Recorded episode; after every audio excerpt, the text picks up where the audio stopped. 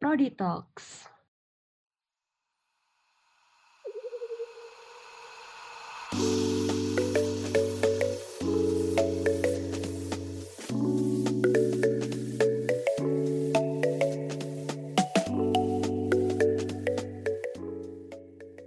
Kalau dibilang apakah semua orang yang di Fakultas Hukum itu bersifat adil? Hmm, enggak juga. Tapi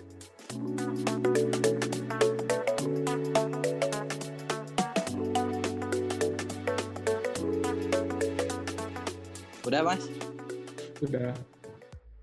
Oke, welcome to Prodi Talks. Hari ini kita mau bahas prodi yang keren juga dan tentunya kembali lagi dengan narasumber yang keren-keren. Eh, hari ini kita bahas prodi hukum atau mungkin di beberapa universitas judulnya ilmu hukum. Hari ini kita ditemani dua orang narasumber. Pertama ada Bang Ramzi Mulyawan, betul Bang? Betul? Sip. Ya, Bang Ramzi ini sekarang lagi kuliah di Fakultas Hukum Universitas Andalas di Padang. Eh, terus satu lagi ada Kak Dila, Adila Nurul Ilma. Dia ini sekarang lagi kuliah di Fakultas Hukum Universitas Indonesia. Oke, selamat datang kakak-kakak dan abang-abang. Makasih. Terima kasih. Makasih udah mau join ini ya Prodi Talks. Oke, Sama-sama. Mungkin- langsung aja ya kayak ke pertanyaan dasar gitu loh kalau misalnya hukum gitu kan. Pasti pertanyaan Oke. pertama itu sebenarnya eh, jurusan ilmu hukum atau hukum itu apa sih Bang? Atau Kak, mungkin Bang Ramzi boleh jawab dulu lah yang ini. Eh, ya jurusan hukum itu kalau di Indonesia dia masuk ke ranah soshum ya, sosial sama humaniora. Hmm. Dan eh, ya mungkin untuk SBM, PTN dan SNM itu dia masuk rumpun soshum. Eh, tapi secara umum jurusan hukum ya mempelajari tentang eh, peraturan-peraturan yang ada di masyarakat kita, di sekeliling kita. Eh, apakah itu hukum di Indonesia atau di luar Indonesia nanti ada rumpun-rumpun dan cabang-cabangnya. Tapi secara umum emang dia berusaha untuk mempelajari peraturan-peraturan yang secara akademis di di masyarakat kita. Oke, jadi peraturan yang dipelajari itu eh, hanya hukum-hukum formal ya Bang, bukan kayak hukum-hukum adat kayak misalnya eh, apa ya? Adat, Nah, itu nanti itu rumpunnya ada juga itu hukum. Oh, adat. ada rumpun khususnya. Ada juga. Oh, Oke. Ada. Eh, terus eh, mungkin dari Dila sekarang, Eh, kira-kira nih dalam belajar hukum itu kan kayak eh, setiap ilmu tentunya ada kayak skill-skill khusus atau kayak pelajaran-pelajaran khusus yang kita tuh eh, perlu gitu loh, perlu menguasai. Misalnya kayak entah cara eh, ilmu komunikasi ataukah mungkin matematika di sini nggak terlalu diperlukan ya, tapi mungkin Dila bisa jelaskan secara garis besar eh, apa aja yang mata pelajaran yang dominan serta skill-skill hidup yang diperlukan dalam belajar hukum gitu. Hmm, aku mulai dari skill dulu ya. Kalau menurut aku kalau di jurusan hukum itu yang penting adalah eh, kemampuan untuk menganalisa, terus juga untuk berpikir secara kritis itu sangat diperlukan di jurusan hukum. Dan mata pelajaran yang relevan, kalau menurut aku sama mata pelajaran yang SMA itu eh, PPKN. Itu menurut aku eh, sangat relevan dengan jurusan yang ada di eh, dengan pelajaran yang dipelajari di jurusan ilmu hukum. Simpelnya sih gitu menurut aku. Kalau skill yang dominan ya gitu. Jadi kayak apa pasal-pasal yang eh, mungkin yang dulu-dulu waktu SMA suka menghafal-hafal Iya. pasal-pasal di KUHP ya gitu. terus kayak mm, kayak sistem peradilan di Indonesia, sistem hukum kayak gitu juga eh, itu kan disentuhkan di PPKN. Itu juga kita belajar juga di hukum. Jadi kalau misalnya tertarik sama hukum, eh, kalau bisa suka sama mata pelajaran KWN atau PPKN gitu. Oke, oke. Mungkin dari Bang Ramzi ada yang mau nambahin, Bang? Eh, kalau untuk mata pelajaran di SMA, ya betul tadi yang PPKN. Eh, tapi kebetulan waktu SMA aku dulu jurusan IPS, jadi aku Oh, ngambil gitu. UN itu mata pelajaran UN-nya sosiologi. Dan ternyata sosiologi itu sangat relevan pas di jurusan hukum. Oh. Tadi Jason eh, nyambung juga soal pasal-pasal kan. Salah satu mitos utama dari jurusan hukum itu wah hebat dong ngafal pasal-pasal katanya kan. Ternyata enggak juga kalau di jurusan hukum. Uh, Padahal saya baru mau ngangkat itu di stereotipe nanti bang. Ya, oh stereotipe ya nggak apa ya. Abang ini jago membaca emang. Iya emang juru mitosnya yang sangat legend itu ya wah ber, udah berapa pasal dihafal ya nggak mungkin dong dihafal semua pasalnya. Iya. Tapi ya emang kemampuan utamanya tadi ya menganalisa sama berpikir kritis, berpikir runut lah gitu. Oke, okay. oke. Okay. Uh, mungkin bang kayak kan hukum itu kan apa Viva Justicia kalau nggak salah saya kurang tahu pak pasti ya gitu kan. Yeah. Apakah orang-orang yang apa ya istilahnya kayak uh, keadilan harga mati gitu apakah hukum itu anak-anak hukum semuanya gitu atau kayak lebih harus rasional juga gitu? Uh, kalau dibilang apakah semua orang yang di Fakultas Hukum itu bersifat adil? Hmm, enggak juga. Tapi dia mempelajari bagaimana caranya keadilan itu ditegakkan, bagaimana cara keadilan hmm. itu ditafsirkan di masyarakat. Gimana sih kita bisa mengadili orang uh, pada keadaan tertentu, untuk orang miskin, untuk orang yang orang kaya, apa, uh, yang seperti itu. Jadi keadilannya kontekstual gitu, nggak semuanya dipukul rata mulai dalam ya. Tapi tadi itu sudah bisa kita jadikan kayak tagline di awal tadi bang yang apa nah, bilang iya. tidak adil gitu. Oke, mungkin kita lanjut ke yang berikutnya ya, masalah cabang-cabang atau peminatan-peminatan di dalam ilmu hukum tadi. Mungkin bisa dijelaskan dari Bang Ramzi dulu. Dari uh, di eh, Unan gimana Bang? Kalau kampusku di Unan itu peminatannya ada yang umum itu pidana, uh, perdata, uh, tata negara, administrasi negara, uh, adat dan Islam itu satu bagian uh, sama hukum internasional dan juga yang baru buka itu hukum agraria dan sumber daya alam. Tapi kalau pembagian hukum yang biasanya ada di kampus-kampus di Indonesia itu pidana perdata uh, internasional atau tata negara juga. Tiga itu standarnya gitu ya? Standarnya ya. Garis besar. Kalau kalau di UI kurang lebih sama mungkin dia bisa dijelaskan? Oh, kalau di FAUI itu sendiri ada 14 peminatan ya. Waduh. Jadi yang pertama tuh ada perdata, terus ada ekonomi atau bisnis, terus ada is hukum Islam, hukum pidana, tata negara, administrasi negara, agraria, perburuhan, lingkungan, internasional publik, perdata internasional, hukum masyarakat dan pembangunan, praktisi hukum, dan hukum lain-lain. Nah, hukum lain-lain ini termasuk hukum telematika, terus hukum apa ya? Uh, banyak deh pokoknya hukum yang nggak termasuk di yang 13 tadi.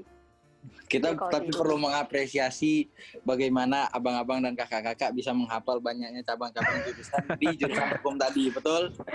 Oke. okay. Tapi mungkin dari abang dan kakak pribadi yang paling menarik itu pribadi sendiri sukanya apa? Dila apa kira-kira Dila? Kalau aku dari awal aku masuk uh, eh, FAUI aku paling tertarik sama hukum internasional publik. Hmm. gitu. Terus aku kayak uh, lama-lama dari kegiatan yang aku ikuti juga apa ya mengarah ke situ juga. Jadi ya apa ya kesukaannya juga kayak apa ya ter, dipupuk gitu loh. Oh, iya, awalnya cuma suka sedikit terus lama-lama jadi beneran suka gitu. Kalau memang kayak misalnya kayak kita suka gitu pasti lebih berkembang lagi diri kita di situ ya? Iya kalau Bang Ramji di mana Bang Ramji kira-kira? Hampir sama sebenarnya sama Dila. Aku uh, dua tahun terakhir uh, banyak di hukum internasional publik, uh, public international law. Tapi karena FH Unan juga dia terkenal salah satu spesialisasinya itu hukum tata negara. Uh, jadi aku juga banyak beraktivitas di uh, bagian sana. Oke, keren keren. Oke, itu tadi kan udah bahas yang serius-serius gitu, yang hmm. kayak akademis, oh yang penting-penting lah. Sekarang kita bahas yang stereotype-stereotype yang apa ya? Mungkin sebagian besar orang mikir ini nggak penting, tapi sebenarnya setelah masuk gitu kan kerasa gitu vibes-nya apakah hmm. sesuai atau tidak sesuai dengan ekspektasi kita ya kan. Hmm. Mungkin mungkin dari Dila dulu ya. FHUI itu kan terkenal ya Dil. iya, iya. apa ya ya aku nggak berani sebut tapi mungkin kita semua tahu lah okay. ya kasarnya semua berbau duit lah gitu ya iya ngerti ngerti ngerti ngerti itu uh, benar sepenuhnya benar atau tidak benar sama sekali mungkin Dila bisa jelaskan um, gimana ya? Untuk kan ini nih stereotype FHU itu borjuis terus kayak Iya, hedon gitu ya. sih. Iya benar. Mm, Iya itu untuk memperjelas. Oke, tapi mengingat FHU itu sangat beragam sekali eh, mahasiswanya. Kayak kita datang dari seluruh layar apa ya? Kayak background kita ada di situ dari yang kaya banget sampai yang kayak eh, kekurangan itu kita ada. So untuk stereotype ini eh, mungkin bisa diaplikasikan, tapi untuk mahasiswa tertentu nggak bisa ke semuanya gitu. Kayak eh, kalau secara umumnya hmm, gimana ya? Eh, aku nggak bisa bilang secara pasti, cuman mungkin stereotype ini cocoknya buat anak-anak hukum tertentu, tapi nggak semuanya. Menurut aku sih gitu, kayak nggak Mungkin yang ter, yang terekspos gitu itu Iya. gitu ya. kayak yang sering muncul gitu ya, misalnya yang terkenal terkenal kebetulan aja dia anak pejabat atau bapaknya punya law firm atau ya kelas internasional gitu, yang masuk UI cantik misalnya gitu ya. Oke oke. Tapi maksudnya jadi mungkin bisa dikategorikan ya hampir sepenuhnya benar lah ya, tapi tidak mendominasi gitu ya. Iya betul. Oke oke. Kalau Terus- gitu. Oke. Kalau mungkin ini untuk pertanyaan Bang Ramzi nih yang sudah agak lama juga di ilmu hukum ya Bang. Eh, betul nggak sih Bang? Ini balik ke pernyataan Abang tadi sih. Betul nggak sih anak hukum itu social justice warrior semua Bang? Kalau hmm, mungkin itu perspektif eh, netizen ya mungkin. Eh, Tapi kalau aku lihat ya ada sih beberapa mahasiswa hukum yang mungkin perspektifnya soal eh, sosial atau isu-isu eh, terkini itu cenderung mungkin ke liberal atau lebih ke eh, ya SJW SJW-an lah. Tapi mungkin Iya. kalau melihat eh, di Unan sendiri, terutama karena ini perspektifnya dari luar luar Jawa ya, Mhm. eh, pandangan itu masih lumayan beragam sih. Ada yang cenderung liberal, ada yang cenderung Islamis, ada yang cenderung malah nasionalis. Oh, Jadi kalau keren. kita belajar di Fakultas Hukum, segala macam perspektif itu diajarin dan juga ditemukan Betul. di kehidupan Betul. mahasiswanya. Jadi nggak bisa Oke. pukul rata SJW semua satu fakultas. Mm-mm. Tapi kan kayak oh hukum pasti gini-gini pasti ada aja stereotip. Nah, stereotip iya, gitu benar. kan. Ribut bener di Twitter, nah hukum ya. Biasanya gitu. So- Soalnya apa ya? Eh, tapi gini, mungkin bisa disimpulkan sebenarnya eh, hukum itu stereotipnya itu tidak sepenuhnya benar ya yang dikira-kira Tapi ada, netizen iya. komen. Tapi ada. ada, ya, ada benar. Tapi ya gitu, seperti kampus pada umumnya ada yang benar-benar serius, ada yang SJW, ada yang anak orang kaya, tapi Mm-mm. eh, itu mungkin kebetulan aja gitu ya. Tapi jadi Iya. nggak sepenuhnya benar gitu ya. Mm-mm. Hmm, terus karena itu kan beragam ya, artinya kita bisa simpulkan juga kayak kalian nggak harus punya satu sifat tersendiri kayak misalnya harus introvert, extrovert, harus nongkrong atau apa Iya. untuk ilmu hukum karena ini ilmu yang cukup terbuka gitu ya untuk semua ya. Oke. Terus Beragam kok. hmm, masalah ini nih, orang kan kadang kalau milih kuliah harus mereka pengen kuliahnya santai aja atau pengen serius ambis gitu. Mm-mm.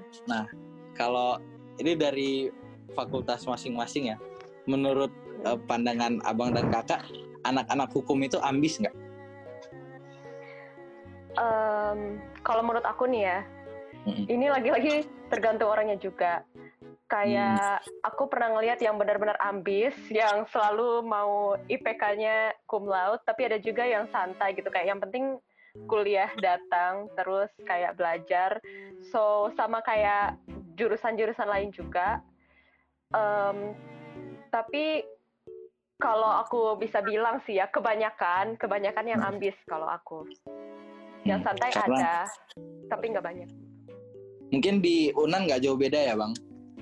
Eh, kalau di am- yang ambis di Unan ada sih kayaknya, tapi mungkin itu entah perbedaan nggak tahu ya perbedaan kultur atau memang perbedaan tradisinya di Unan Jawa sedikit lebih santai sebenarnya, sedikit lebih no pressure dibanding Oh, gitu. mungkin kampus-kampus lain. Tapi yang pengen IPK perfect ada 4,0 tiap semester ada Itu Wah, special edition itu ya, Bang. itu special edition lah ya tiap kampus ada lah gitu tiap jurusan Oke. Tapi eh, kalau tuntutan kuliah dari fakultasnya sendiri menurut kacamata pribadi berat nggak? Mungkin dari Bang Ramzi. Hmm, kalau dibandingkan sama jurusan yang rumpunnya saintek itu mungkin nggak imbang ya, karena mungkin Oke, benar, eh, benar. teknik atau yang lain itu kan ada praktikum, ada apanya gitu. Perjuangannya beda ya. Perjuangannya Iya. beda, lebih hands-on approach gitu. Tapi kalau untuk rumpun soshum yang lain, rasanya beban kuliah di hukum itu sama sih, lumayan merata dan nggak terlalu eh, menekan sekali. Balance lah pokoknya. Iya. Kalau menurut aku ini sih kalau misalnya hukum itu kan kita belajarnya kayak luas gitu kan. Hmm. Kayak ada hukum ya dan kayak berbeda-beda gitu kayak hukum tata negara, hukum internasional, hukum pidana itu kan sangat luas dan kita harus apa ya menangani itu semua gitu loh. Kayak belum Benar-benar. terlalu menjurus gitu. Itu sih tantangannya kalau menurut aku di awal karena bisa jadi kita kayak kurang mahir di satu eh, bidang hukum tapi mahir di bidang yang lainnya kayak gitu. Perlu mungkin hukum ini sendiri perlu bida- bidang-bidang yang perlu apa ya? eh, kemauan untuk self developing juga cari kita maunya di mana Mm-mm. terus mungkin eh, Iya. skill-skill yang non konvensional gitu loh kayak misalnya Mm-mm. apa ya menulis apa Iya. membagi benar. kayak bercerita gitu-gitu itu mungkin sangat diperlukan di hukum ya. Oke, Iya. keren. Terakhir ini yang paling penting nih masalah prospek gitu ya. Weh. habis kan orang kan kuliah tentu milih eh, mikirnya kayak habis kuliah ngapain gitu. Eh, tapi mungkin diawali dulu dengan ini kan hukum itu kan calon-calon eh, pekerjaan di bidang hukum itu banyak misalnya jadi jaksa, jadi en- apa notaris, jadi pengacara dan lain-lain. Eh, mungkin bisa jelaskan dulu bagaimana tahap setelah lulus sarjana hukum sehingga bisa menjadi se- profesi gitu. Eh, mungkin siapa ya, Bang Ramzi mungkin boleh jelaskan Bang, kayak tahapannya gitu loh. Secara umum sih itu sangat beragam ya tahapan sesudah jadi SH itu. Yang aku tahu kalau untuk jadi lawyer atau jadi advokat itu dia ada pendidikan profesinya dulu. Ada namanya Mm-mm. eh, PKPA itu selama sebulan kalau nggak salah. Dan kemudian ada ujiannya, ada ujian profesi advokat dan kemudian eh, baru bisa diangkat sumpahnya sebagai advokat itu setelah magang selama dua tahun. Eh, banyak kalau di Unan ya, kalau eh, lumayan banyak yang mendaftar jadi eh, PNS, apakah itu di Kemenkumham atau di Kejaksaan atau di Mahkamah, itu ada jalurnya sendiri.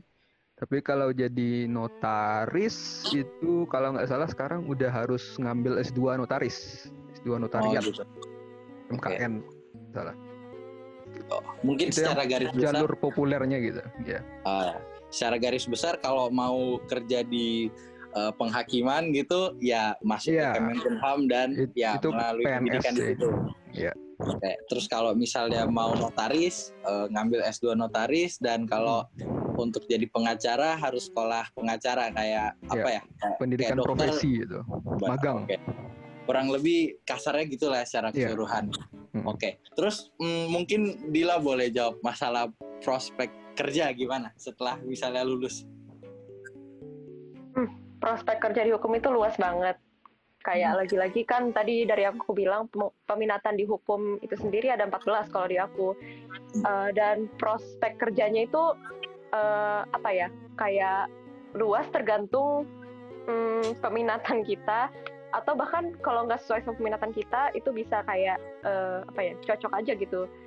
Kayak yang aku tahu eh, banyak SH yang jadi diplomat terus ya yang kerja jadi international lawyer, ada juga yang di organisasi internasional, ada yang jadi kayak apa ya kayak di NGO gitu, ada yang jadi in-house counsel, Eh, banyak deh pokoknya dan hukum ini berguna bukan cuman kayak buat jurusan yang benar-benar totally berhubungan sama hukum kayak jaksa atau hakim gitu.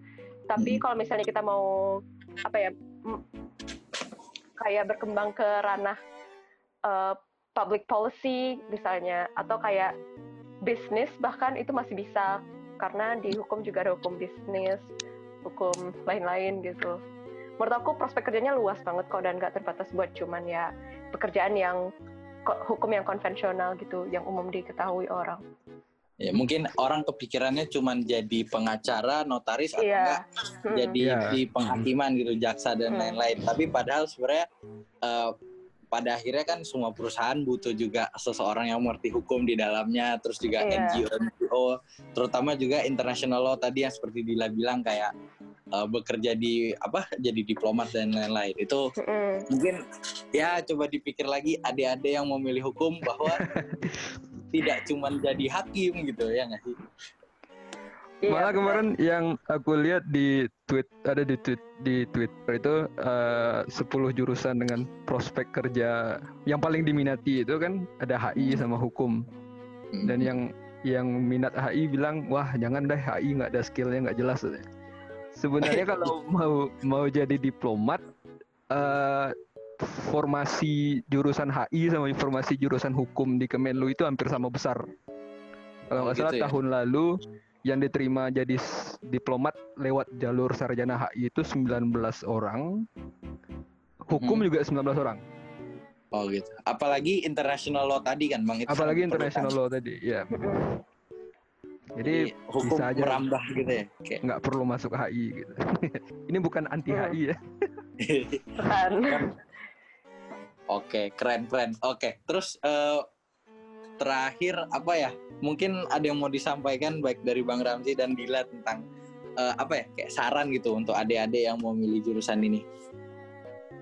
Hmm, ya aku cuma mau bilang kalau misalnya di hukum tuh nggak cuman ngafal pasal doang dan kalau nanyain aku tentang pasal, mostly itu pasal-pasal yang umum ya. Kalau pasal yang kayak benar-benar spesifik itu aku harus masih lihat peraturannya gitu loh. Kayak it's about applying itu kayak fakta-fakta hukum itu terus kayak ke pakai aturan aturan yang ada.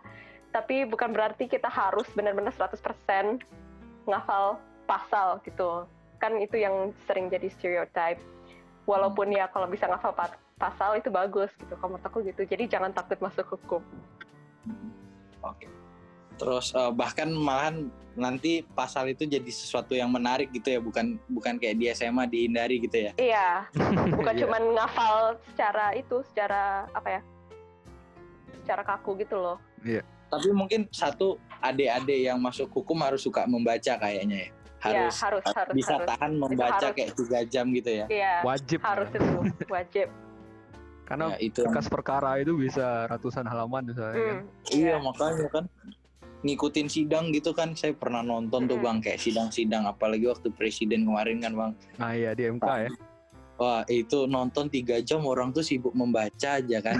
Kayak saya sebagai manu apa rakyat awam gitu kan. Kayak yeah. ya ampun orang ini artinya hidup seumur hidup udah membaca gini-gini aja gitu. Ya mungkin bagi kalian yang kurang suka membaca ini bukan yang kurang cocok buat kalian gitu ya nggak sih bang Iya, ya, harus bisa baca kalau menurut aku itu skill yang sangat fundamental mm -mm. dan penting. Keren. Oke, dari Bang Ramzi mungkin uh, penutup Bang buat adik-adik yang mau milih hukum. Yang pengen milih hukum itu uh, saranku mungkin enjoy aja, enjoy aja kuliahnya dan temukan uh, peminatan yang memang pas sama kalian. Karena Betul. Uh, peminatan di hukum itu sangat beragam dan prospek karirnya nanti juga beda-beda. Jadi temukan yang betul-betul kalian sukai dan bisa uh, ditekuni ke depannya. Sama pastikan kalian suka membaca, betul bang? membaca juga bisa berargumen yeah. juga dan juga nggak takut ngomong lah. Iya yeah, benar. Senjata anak hukum ya cuma mulutnya. Oh, iya. gila. Pemikirannya. Pemikirannya gitu. Oke, okay. okay, sip mungkin sekian dulu Oke. Okay. Uh, eh, Prodi Talks kita pada hari ini. Yeah. Terima kasih buat Bang Ramzi dan Kak Dila yang Sama-sama. sudah menyempatkan waktunya untuk sharing-sharing dengan adik-adiknya. Uh, adik-adik yang memilih hukum, semoga ini membantu kalian dalam menentukan pilihan kalian dan yeah. good luck dalam memilih dan mungkin sampai jumpa di episode Prodi Talks yang berikutnya. Dadah.